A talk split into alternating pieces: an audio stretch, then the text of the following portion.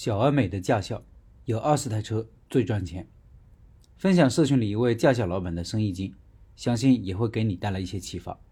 老板说：“我在一家三线城市的驾校从事管理工作，尽管驾培行业的人口红利期渐渐尾声，行业也越来越难，但是年收入将近二十万，让自己始终没有跳出舒适圈开始创业的勇气。但其实内心的想法越来越浓烈。从开始听开店笔记也将近四年的时间了。”很喜欢这个节目，有时候老陈分享的点子也可以用在教培行业的营销上，所以即使没有开始创业，也是受益良多。比如在开店选址上，目前驾校开设了很多报名宣传点，有很多选址原则也是参考了开店选址的原则。比如平时学员练车过程中的增值服务，也是借鉴了很多开店笔记的小妙招，服务是相同的，行业之间也有很多相通性。其实现在大的驾校支出太高，最高毛利的。反而是二十辆车左右的小而美的驾校。我总结了一条工作经验：只要你死磕，困难总会被克服；只要你想改进，总会有办法让你变得更加优秀。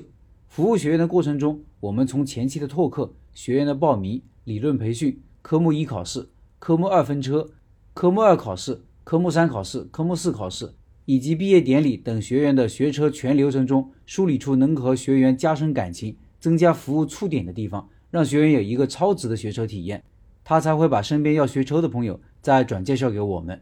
解决学员的问题还不够，我们就是要让学员有超出预期的感觉。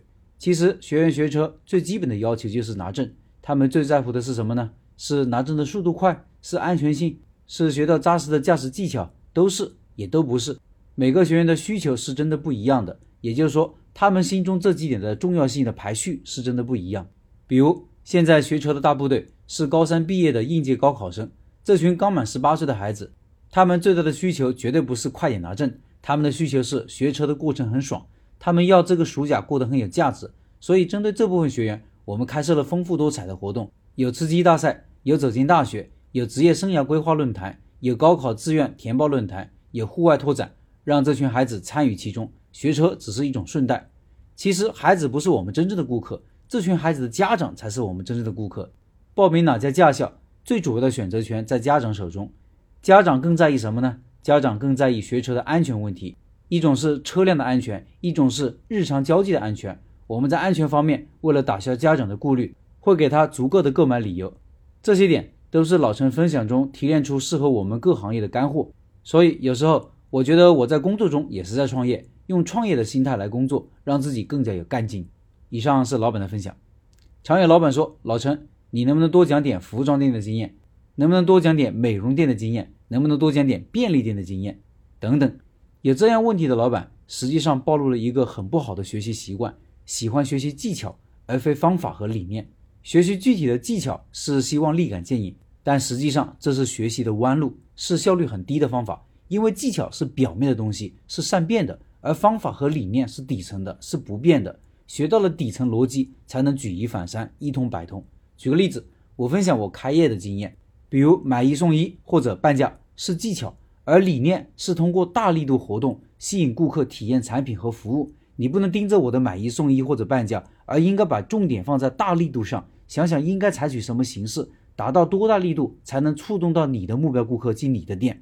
再比如，我说顾客发圈才能享受活动，你不能盯着发圈应该发什么，而是要想自己的店如何把活动宣传出去。把店宣传出去才是重点。至于你采取什么方式，是否通过微信，是否发圈，各行各业有不同的方法。